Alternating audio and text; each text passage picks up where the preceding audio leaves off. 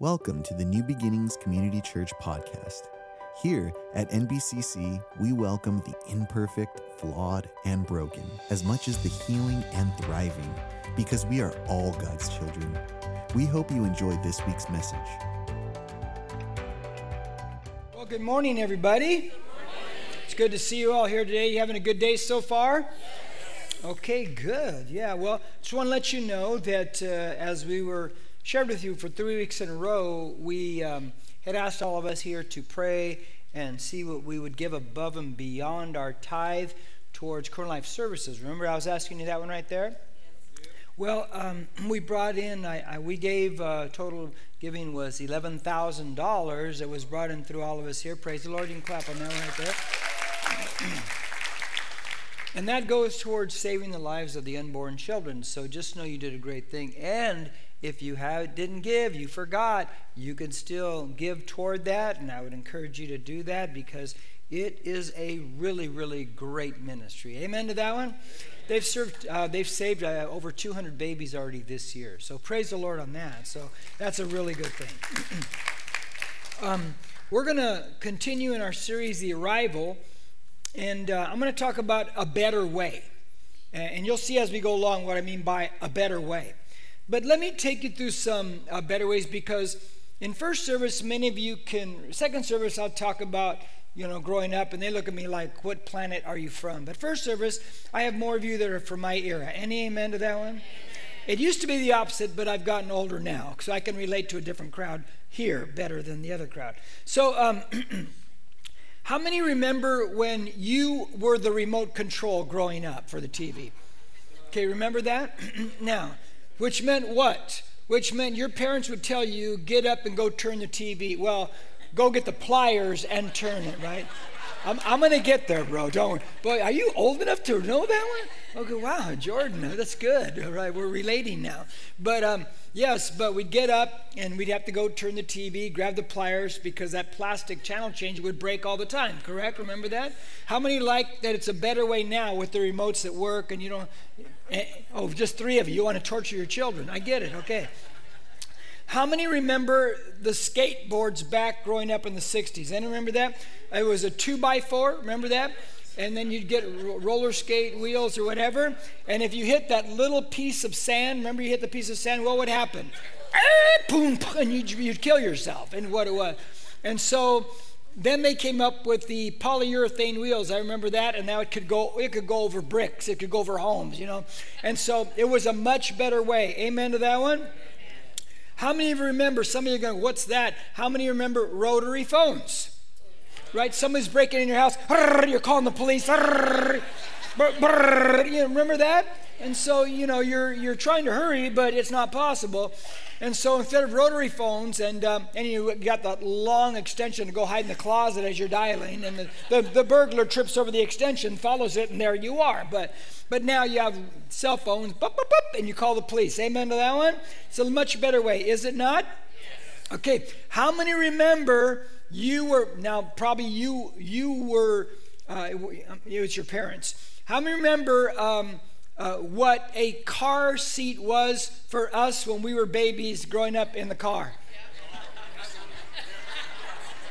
Because they would lay us on the front seat. Anyone? We don't remember that, but that's the way it was, right? And so that was the car seat, our mother's right arm. And it's much better now, is it not? Now I'll come to you, Jordan, okay? How many remember that you were the antenna of the TV? Remember that? Because they had the rabbit ears, right? And what would they put on the rabbit ears? Aluminum foil, because you know that works. And so they'd ask you to go pick up those rabbit ears on top of the television, and they'd move you, and you're moving, moving, and they go, no, no, back this way. There. And then finally go, oh, stay right there, stay right there. I'm supposed to stay here now? I don't get to watch TV also? Remember those days? How many like it better now, right? It's just a much better way. It's a much better way. Well, we're going to talk about a better way today. We're going to go into the life of, in this week and next, the life of this. And by the way, all these things we said now, second service are going to go, I have no idea what you're talking about. So I enjoyed myself thoroughly. Amen. Thank you. God bless you for that right there, for letting me have a good time. So we're going to look at Stephen this week and next, a little bit of chapter 6 today, because remember, it's not verse by verse, but we're pulling out themes of each chapter. And then next week, when he becomes the first martyr of the church. Stephen is a deacon. He's just been, they've just elected deacons here in chapter 6, and he's a spirit filled individual, which coincides with chapter 1 and chapter 2 and chapter 4. You see the empowering of the Spirit of God, and Stephen's one of these guys walking in that. And what Stephen, as he begins to preach in his preaching ministry, he's going to be stoned to death next week. We'll see it next week. And he's going to be stoned to death for a better way that he believes in and that he preaches. And this better way was given to him by none other than Jesus Christ. Amen to that one? So we got to pay close attention, and we will, to the changes that Stephen is going to preach and what Stephen is bringing so we can see this better way. So if you have your Bible, which I hope you do, open up your Bible to Acts chapter 6, and we're going to read about oh, seven, eight verses and do a light commentary, very quick so we can get to this whole thing because in there we find in their um, in their argument with him we find the better way and what they're fighting against him. So acts chapter 6 and verse 8 if you're there say i'm there. Okay good. Says verse 8 and stephen full of grace and power. Don't you want people to say that about you and me? Full of grace and power. Not boy there's one angry christian over there. You don't want that okay? Was performing great wonders and signs among the people. Now, it looks like this guy's powerhouse ministry, correct? But you, we, we, we, we did not read earlier in the chapter, but I mentioned that he's a deacon. Diakonos, he's a servant. And what they were originally was they waited on tables and they took care of this practical ministry. So the pastors could devote themselves, the apostles could devote themselves to praying and to studying the Word of God so they could teach the Word of God. Sound like a good plan? Any amens? So you think about this guy, Stephen, filled with the Holy Spirit. He's walking in great power and great ministry, and yet he's a table waiter. Isn't that humility right there? Isn't that exactly the way we should be? There's no job too low for us in church, stuff like that. We need to walk in the humility of God. Now, verse 9. But some men from what was called the synagogue of the freemen, including both uh, Cyrenians and Alexandrians, and some from Cilicia and Asia, rose up and argued with Stephen. Now the argument begins, and these guys are called uh, the synagogue of the freedmen. Now, Craig Keener, a great New Testament scholar, uh, he says this about these freedmen and who they are. He says, um, about the synagogue. It was a synagogue established by free slaves of Roman citizens. And by the way, in the Roman Empire, there are like 50 million slaves in that Roman Empire. There's a lot. Um, and these freedmen were Roman citizens themselves, and most were Jews. But they had Roman citizenship. Now, Craig Keener says this. Now, for a synagogue, uh, you have to have like 10 men, 10 Jewish men, uh, to form a synagogue. Remember that the, the, the, the, the um, there's the Sadducees, and they're Sadducees because they don't believe in heaven, therefore they're sad, you see. But anyway, no, I'm just jo- I'm joking. Can I just say corny jokes once in a while? Is that okay?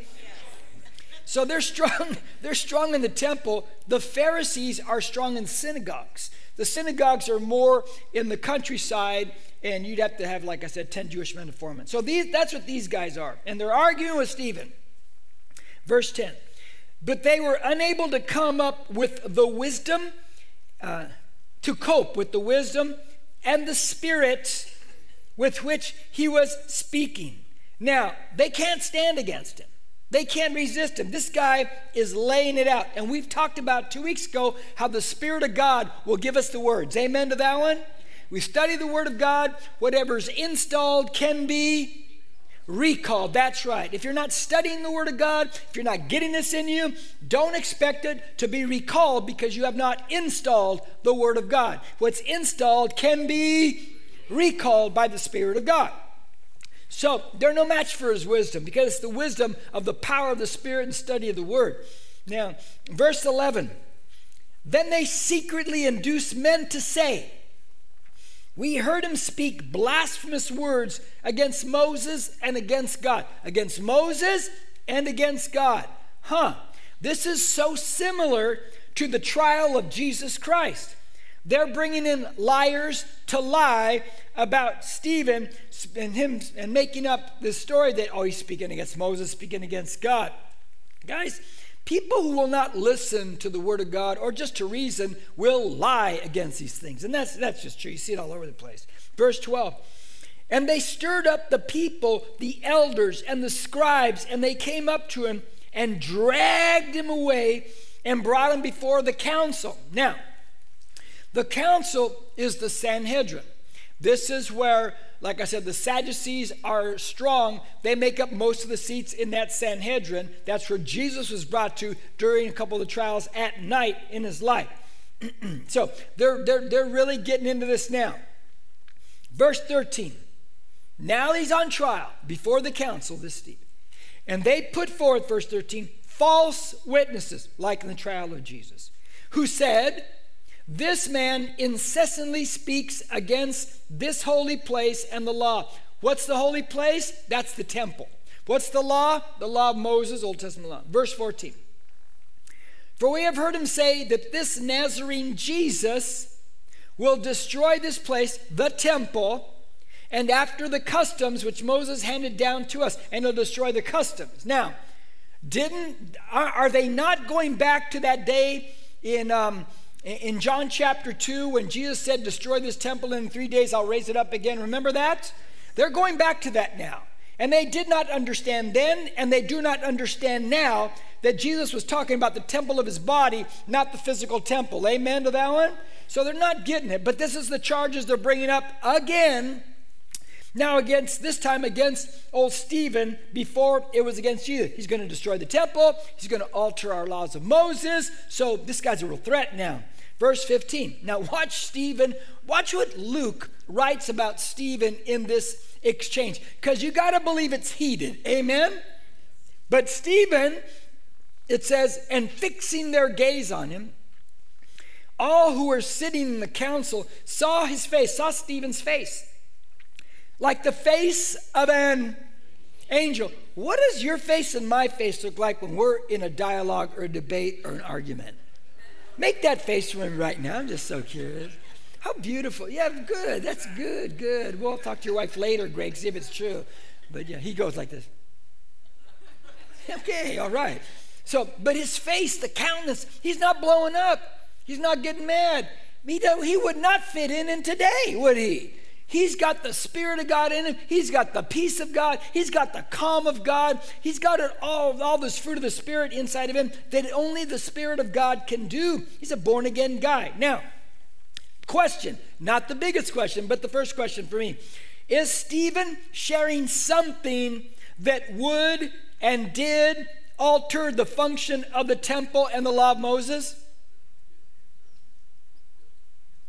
It's not a trick question. If you answer incorrectly, I will expose you. No, I'm just joking. Yes. Yes. He is preaching something. And no offense if you said no. You just, thank God you had guts to say it out loud. I felt like sometimes we're in class going, I'm not answering the question. Say nothing.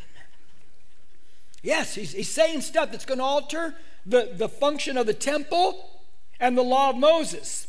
So, the, with that question, another question is he a threat to their agenda? Is he a threat to their system? Is he a threat to their power, to their position? You better believe he is, man. He's not going, he's not toeing the line with what they've been doing for years because Jesus brought something bigger. Now, here's my two big, big questions. First, you don't have to answer. What were the changes that Stephen's preaching? But second question, bigger question, why were these changes important enough to die for? Why didn't you just recant? Why didn't you just say, ah, you know, I, I don't really believe this stuff? Why would he die over this stuff right here? And the answer to that question is our title of the message because he's brought a better way that Jesus Christ brought. Amen? Amen? Okay, let me explain that. Let me explain the before. I only have two points. We'll get there in a second, all right? But I want to explain to the before so you understand better the after. Okay? Does that sound okay? Okay, good. Because we need to understand the before. So before Jesus Christ came, Stephen, me, you, everyone on planet Earth, we could never come near to God, could we? Could we? We couldn't. We're sinners. We couldn't come in the presence of God. See, the presence of God, it dwelt in this place called the holiest of holies. It's the innermost room in the temple of God. The priests, they were allowed in to the first divisions of that temple. They could go all the way to the holy place, not the holiest of holies. They could go there, but only a high priest, a priest chosen once a year, once a year. And it was rare because there's so many priests that you ever got picked in your lifetime to do this. But if you did, and by the way, John the Baptist's father was one of those guys who got picked. But this priest was chosen once a year. He could go into the holiest of holies, that inner, inner room on that where the where, where God would come down and dwell there. And what day would he go into that room? The day of atonement, Yom Kippur, which, by the way, is this Tuesday night, starts in the evening, and ends the next day in the evening. So it's Yom Kippur, it's coming up. So, the high priest, what he would do, now, if you put the image up on the screen, please. So, um, the, the, the, yeah, there you go. Keep it up there. I need it up there for probably a minute or so. This is what's called the Ark of the Covenant, all right? And um, this, which, this sat inside the holiest of holies. The priest now, acting as God's representative, he had to cleanse himself. He had to be cleansed, man. He can't walk in this room uncleansed. He's bringing the animal blood to sprinkle on top. You see where the two angels on each side, they have their wings spread? Well, the lid on that little coffin like structure, the lid of it, it's called the mercy seat. And uh, which another word we know New Testament is propitiation. Jesus is our propitiation in First John. He sprinkled the blood on top of that seat to, for, to God, get mercy from God. But he had to be cleansed. He had to be cleansed to the point that um, as he's before God, that, that they would tie a rope around his leg. And he would have bells around the bottom of his robe. And if they didn't hear him moving around anymore, they think he's what? Because he's standing before the holy Shekinah presence of God. And to stand there, and if you're not right in that time frame, guess what? You die. And so if they didn't hear him move, or if he took a long time in there, they had the rope there because if they go in and get him, guess what they do? They die. So they got to pull him out by the rope. Can you imagine? They're just yanking this guy's dead in there? Because this is a holy God. You go, that's pretty mean. No, you're misunderstanding. God is holy. We are sinners. And you got to be right. So he'd sprinkle the blood on top of that, uh, the lid of the uh, Ark of the Covenant. Now, this was done every year every year. Here's the deal though they'd sprinkle animal blood every year, Yom Kippur. Animal blood every year, Yom Kippur. Question You seasoned Christians, answer the question Would that forgive sins? Never would forgive sins. It would only cover sins. It's the idea that God would wink at sin. He closes his eye to sin for how long? For one year. For one year. So, no sins are forgiven. You're just covering that sin for one year. And if you think about that, that means that um, there's a kind of like a pool date on your sin. It's covered up for a while, or you know, you know, you have those nowadays. When we were growing up, we never did it, but they have the gender reveal now with kids. This is like after one year, it's not forgiven, so it's like a sin reveal. Oh, you, let's go over all your sins again. You know, You're going to have a sin reveal because they weren't forgiven. Can you imagine that kind of system in your marriage or any relationship or any friendship or anything? We're going to bring those sins back up again because nobody forgave those. They're just covered. We're going to talk about them all over again. So, every year, every year. Now, when the when the, the priest went into that holiest holy holiest of holy, they had to go through a veil, very important veil that separated the holy place from the holiest of holies where the ark of the covenant was. This veil 60 feet tall, 30 feet wide, 10 inches thick. Took 300 priests to hang it, according to Old Testament scholar uh, Alfred Edersheim. It's huge. But this thing signified the separation between God and, and humans. Because God's holy. And you can't just come into his presence.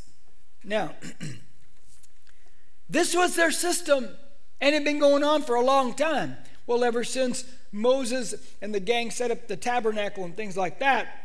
So Stephen comes along and he starts preaching Jesus. And Jesus is a whole different way. You don't need the temple anymore because now humans who put their faith in Jesus Christ, they become the temple of the louder Holy Spirit. The Holy Spirit now comes to dwell in a believer, correct? So now you see the better way coming up. Now, this means it will end all the animal sacrifices. You won't need that anymore. You won't need a priest anymore. You won't need that anymore.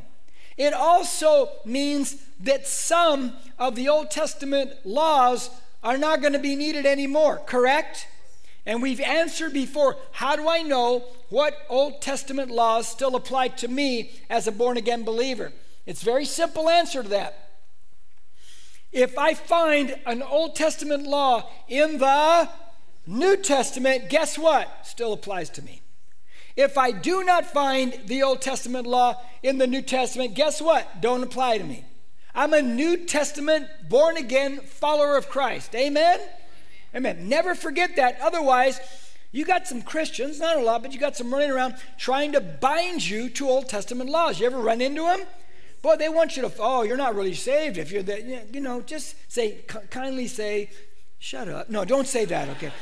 just say, you know, it's God bless you and walk away because you're not going to win. That's called a legalist. They're going to stick to their legalism, and what they do is what earns them salvation, but it, that's just not a true thing right there. Now, I'm way off my notes, so I don't even know where I'm at right now. So, so he's preaching that you are basically saying you're not going to need the temple and these laws of Moses. You're not going to need some of those. So they're really they're really angry at him, and they're willing to kill him over that.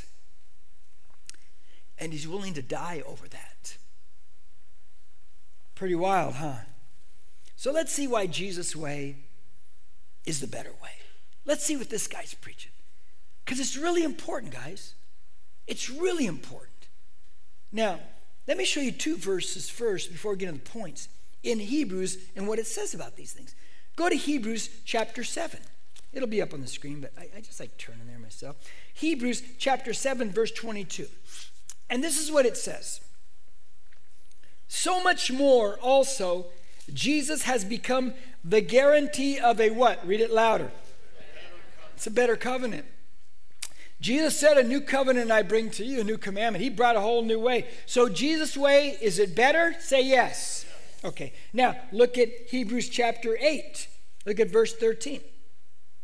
When he said, A new covenant, he has made the first what? Obsolete. But whatever is becoming obsolete and growing old is ready to, it's ready to disappear. Ah. So, the old covenant, the old way, when Jesus came with a new way, the old way, it became obsolete. Now, does obsolete mean that it was bad?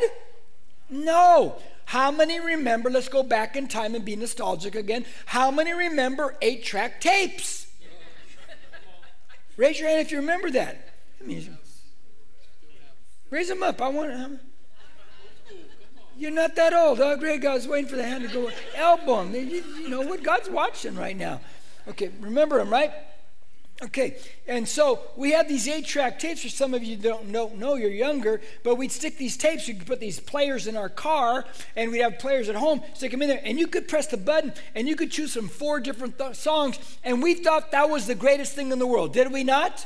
And we always had to carry with us our little piece of cardboard, did we not? Because remember, it would go, we say in Spanish, got wango, oh, better run through the jungle. And we put our piece of cardboard on the side to push that tape tight in there and it would play correctly. Remember that? Okay, good. Yeah. So that was really good. But then that gave way to cassettes, right? And then that gave way to compact discs, right? And now you don't even need any of that in your car. I have Spotify in my car. Anybody know what I'm talking about? It's all these old, they were great in their time. And we thought, man, eight track, right on, you know. But it became obsolete. Wasn't bad, just became obsolete because a better thing came along. When Jesus came along, a better thing came along in our life. So, what's the better way? I'm going to give you two things today, what that better way is, and it applies to your life every day, every second, every moment of your life as a follower of Christ and my life.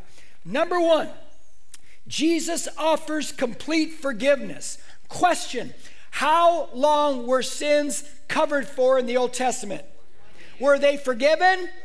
No, only covered. Now, 1 John 1 9 says this. Would you read it with me out loud? Great, great verse. Commit it to memory if you do want, if, if you can. It says, if we let's start, let's just start again. Come on, one, two, three. If we confess our sins, he is faithful and righteous to forgive us our sins and to cleanse us from say all again. Say all. Doesn't that feel good? All unrighteous. Any unrighteous people in here? Right? Oh, the eight of you. Here's the deal, guys. I can just confess my sins and confess literally means to say the same thing as God says about it. I can confess my, my sins. I don't have to go to a man. I can just confess my sins to God right where I'm at. And in that moment, of course, some like you and me grew up in a religious system where, uh, remember, I made my first Holy Communion. How many made your first Holy Communion? Okay, raise your hand. Okay. Um, so, and I was such a rebellious kid that I was supposed to go in second grade because I think you do it at seven, right? Yeah? Okay. And I would, on the way there, I would pass the Civic Center Gymnasium. This is, you know, this is 1960, 1995. And.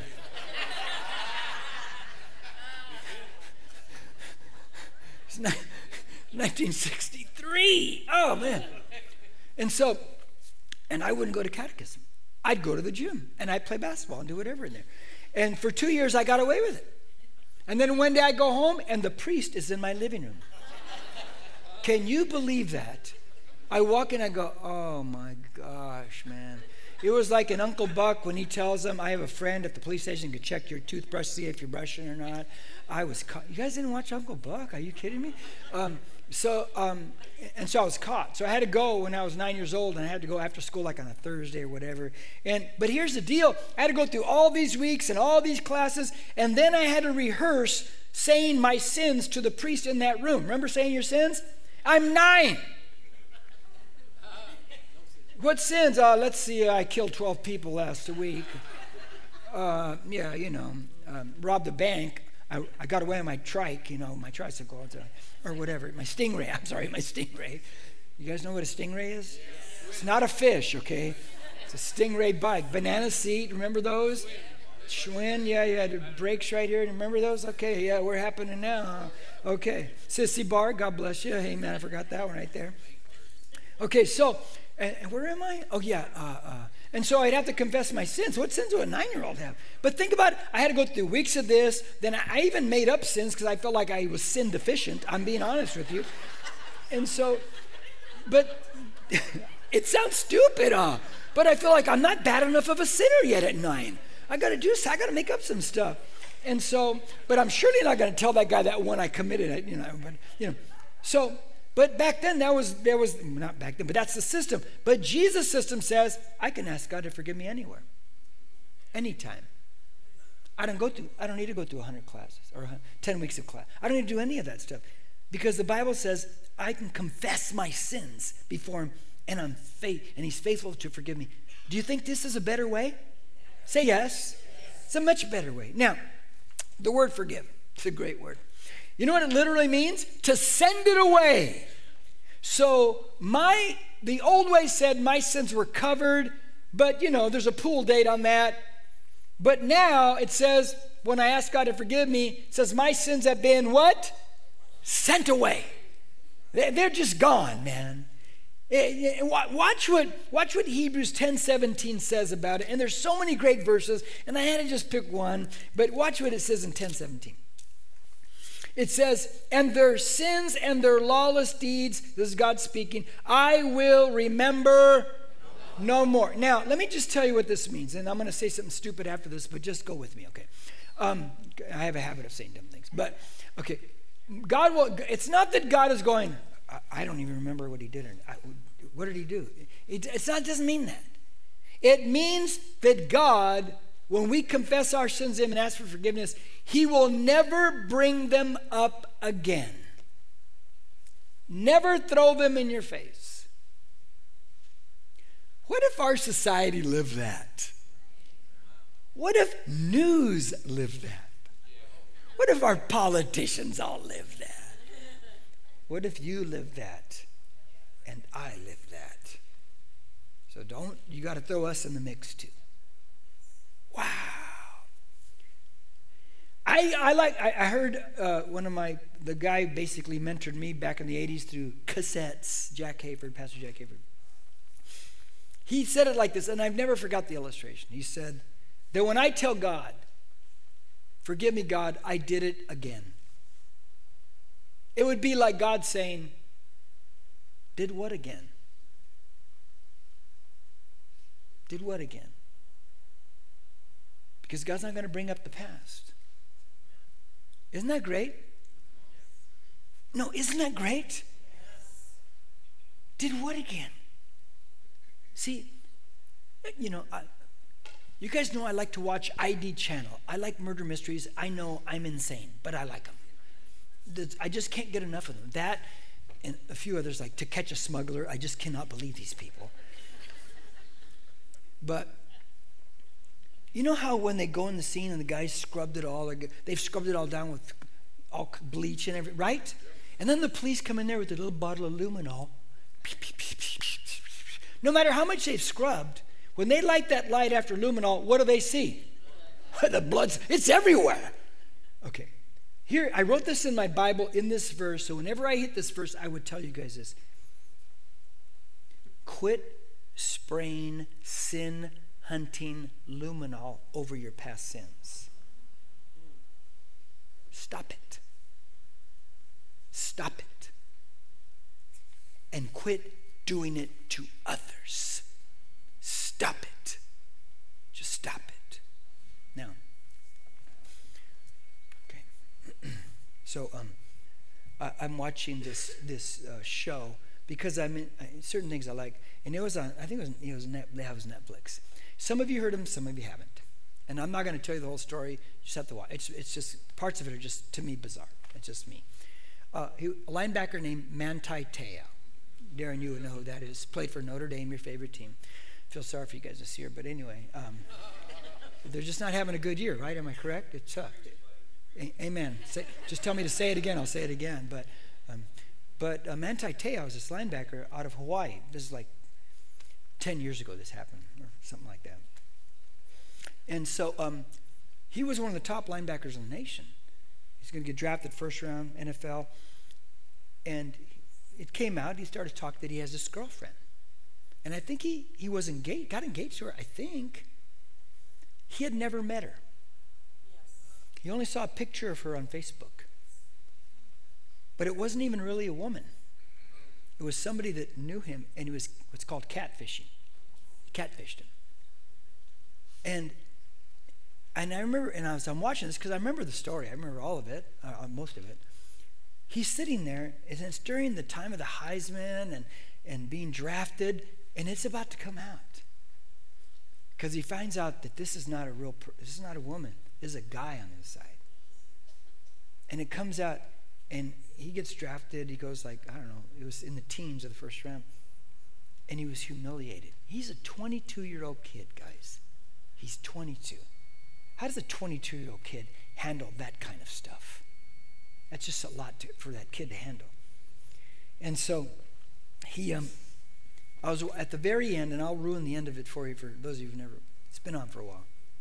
He's, he, he's sitting there, they're interviewing him, and he says, uh, they ask him, they go, um, Did you, uh, have you, he, you know, how'd you deal with all this? He goes, Well, for three years, my, um, I was in my head, it was just a mess. I just couldn't, in, in, my, in my player, it just was affecting me so badly. And then he went to a counselor. And the counselor asked him, he goes, Have you forgiven this person? And he said, Yes. And then the counselor asked him this, But have you forgiven yourself? And he said, No. No. And he said, in that moment, when he decided to forgive himself, his life started to change. His head started to clear. Because we can really do a number on ourselves, can't we? Can't we? And we don't even realize what we're doing to ourselves. And yet Jesus comes and says, I died on the cross. I shed blood to wash it all away. And by the way, I will tell you this that if you beat yourself up in your mind over past sins, you have, as a follower of Christ, you have no right to do that because Jesus already took the beating. And what gives you the right to take the beating again? You have no right to do that. He already did it. He already did it. You see, the better way of Jesus Christ is a complete forgiveness, a complete washing. God will never bring it up again. I like that. Now, the second thing is this. Is the, the second thing on the better way. Jesus offers direct access to the Father. Jesus offers you and I direct access to the Father. This is big because if I'm completely forgiven, that allows me to feel a certain way in my disposition and my emotions toward my access to the Father. Now, let's look at Hebrews chapter 10, look at 19 through 22. It'll be on the screen, but I'm going to read it from my Bible here. It says this Therefore, brethren, since, and by the way, remember in verse 17, we just read, He forgives our sins and remembers them no more. Remember that? Remember that. It's very big in your sequence right there. Okay.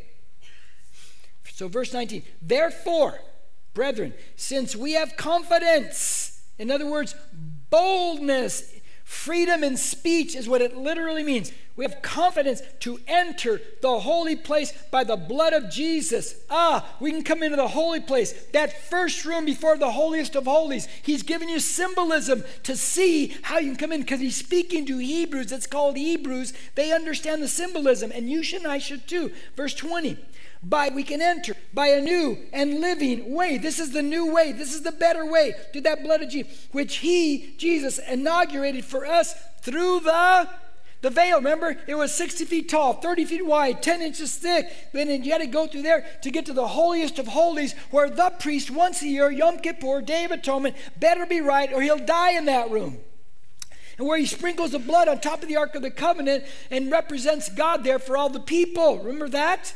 So he enters through the veil. That is his flesh. Oh, now we find out when Jesus, when his flesh was ripped, that was symbolic of the veil of the temple that ripped. When Jesus died on the cross, it says specifically in the Gospels that veil, that massive veil, ripped from what? Top to bottom, meaning God ripped it. No human could have ripped that thing. But when it ripped open, oh my gosh, that meant open house, right?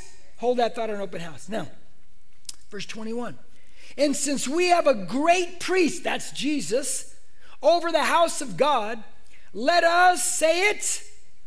Okay, you, that was weak. Okay, okay, bring it. Come on, bring it, bring it over, bring it over. Bring, verse 22. Come on, guys. Bring, I'm sorry. Yeah, bring it over, bring it.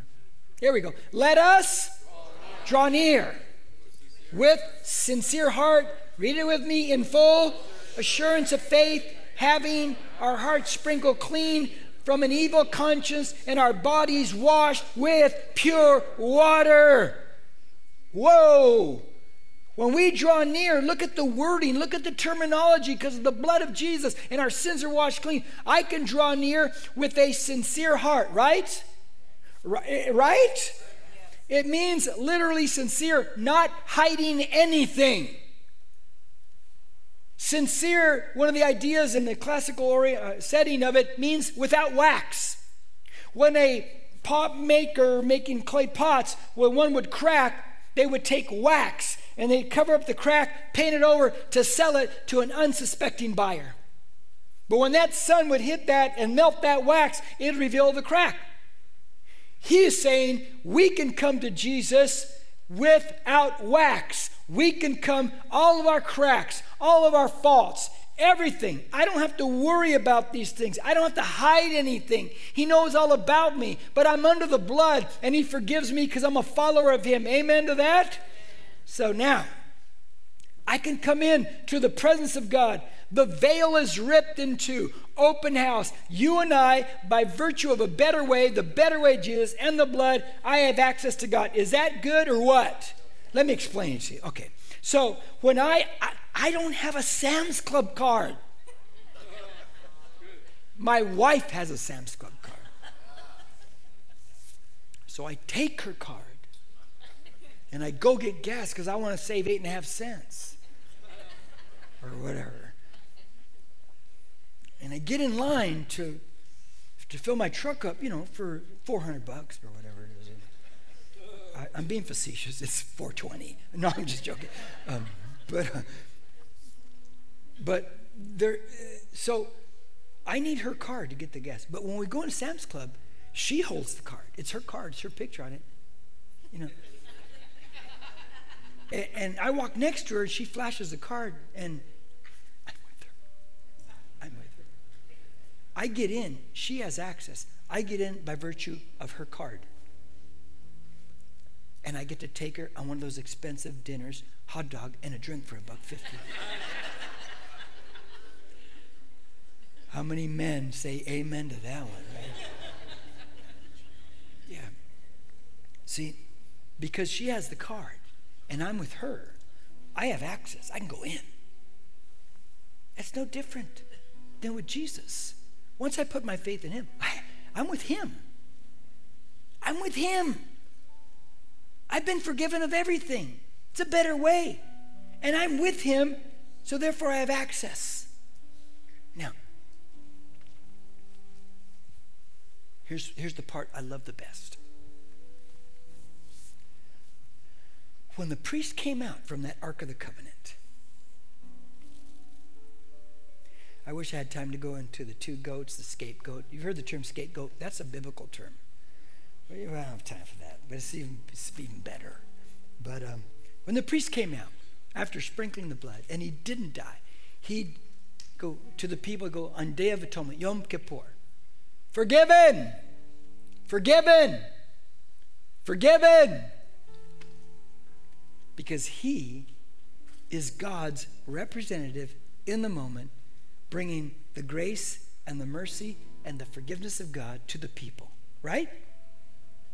Don't lose the imagery because you and I, now that we are followers of Christ, we are New Testament priests, it says. You and I are now the ones who bring the forgiveness of God to others. And we share with others. You can be forgiven. Forgiven. Forgiven. We can do that. Don't forget that. That's the biggest part of our call. Doesn't matter if they get mad at us. Doesn't matter if they disagree with us. We are the New Testament priests, and we are bringing the greatest, better way message that has ever hit this planet. We're the ones who bring forgiveness. Now, if you're here today and you're not a follower of Christ, hopefully it made sense that this is the best way to go. All your sins can be forgiven, but only through Jesus. Only through Jesus. And I'm going to offer you the forgiveness of Jesus. I'm going to tell you, forgiven, forgiven. You can walk in that. And you can have access to the Father anytime because of the blood of Jesus and his life. But you must be born again. Jesus told an extremely top notch religious man the main teacher of Israel, he said, Unless you're born again, you'll never make it to heaven. Unless your spirit is born again, because your spirit right now, friend, if you're not born again, you are dead to God spiritually and the Spirit of God needs to come into you. You need to invite Him in and come alive to the Spirit. Then the Bible will come alive to you because the Spirit will live in you and your sins will be forgiven. But he basically told this religious man, unless you're born again, you're going to hell. Can't help you on that one, Nicodemus, unless you're born again. So it's Jesus' words. It's not my words. So if you've never put your faith in Jesus, and you know you should, and you know it's right, then I'm going to give you opportunity right now. Or maybe you backslid. You walked away. Boy, it's fun beating yourself up for backsliding, huh? Time to come back. Let the blood of Jesus just cleanse you all over again. You don't have to beat yourself up anymore. You can walk in newness of life. So I want you to close your eyes. If you'd like to put your faith in Jesus, be born again, or rededicate your life, I want you right where you're at to do one simple thing as a sign between you, me, and God. I want you to open up your eyes, look up at me. Once our eyes meet, you can close them, but do it right now. Do it right now. I'll look around the room. Now, those who looked up at me, I want you to repeat this prayer. Everybody's going to say it with you in this room. All you believers say it with them. But you got to believe this as you say it. Because if you believe this, and by believing, meaning you're going to sell out to Jesus right now, you're going to surrender to Him. This is not a thing of like, well, I believe there's a God. No, that ain't going to cut it. You're going to stand before Jesus one day. ain't going to cut this. Well, I believe there's a God. No, no, no. You're going to believe in Jesus as God. You're going to surrender your life to Him. He is the only way. So when you say this prayer, you put your faith in Him. And that's the game changer. Because the Spirit of God's going to come to live in you, and the blood of Jesus will forgive you of all sins. Here we go. Repeat this out loud. Thank you, Jesus, for loving me so much that you would die for me. Open up a better way for my life. Forgive me, Lord. And I know I'm forgiven. Thank you for washing me clean of all my sins. I invite you into my heart to be my Lord, my Savior, my only God. Thank you for saving me. Now let me pray. God, I pray for everyone who looked up, friends who looked up at me. You've got to follow up now. You've got to follow up for the rest of your life. You're in a relationship with God the Father through Jesus Christ the Son. Start reading the Bible. Stay in the New Testament. Get one you can understand. You don't have one, go to the Welcome Center in the lobby. They'll give you one for free. Stay in that New Testament. Start coming to church, fellowship, worship, serve eventually. God, thank you for all those. Thank you, Jesus. Thank you for people all across America and the world right now that are giving their life to Christ in many churches in every country. Thank you, Lord. Thank you, Jesus, for those churches in, in so many countries in this world where they have to meet in homes, hiding, because their governments are so militaristic and they want to eliminate anything of God. Thank you for Christians that are thriving in those environments. Thank you, God. Thank you, Jesus, for your goodness to us. In Jesus' name we pray. And we all said, Amen, amen and amen. Praise the Lord. Stand up with me this morning. But like I told you, I, I brought it back and I'm going to keep this thing back here. I want you to repeat after me. Here we go all together. Lord, keep me outward focused and fill me with your spirit. Give me the boldness to share the gospel with others. Open up opportunities to minister outside the church because I see what I'm looking for and make me into a generous person like you. Hey, God bless you. We'll see you later. Have a great day, everybody. If you need prayer or dedicated your life to Christ, please reach out to us on our social media on Facebook and Instagram at NBCC Norco or email us at hello at nbcc.com. Thank you for listening. Don't forget to share and subscribe to this podcast.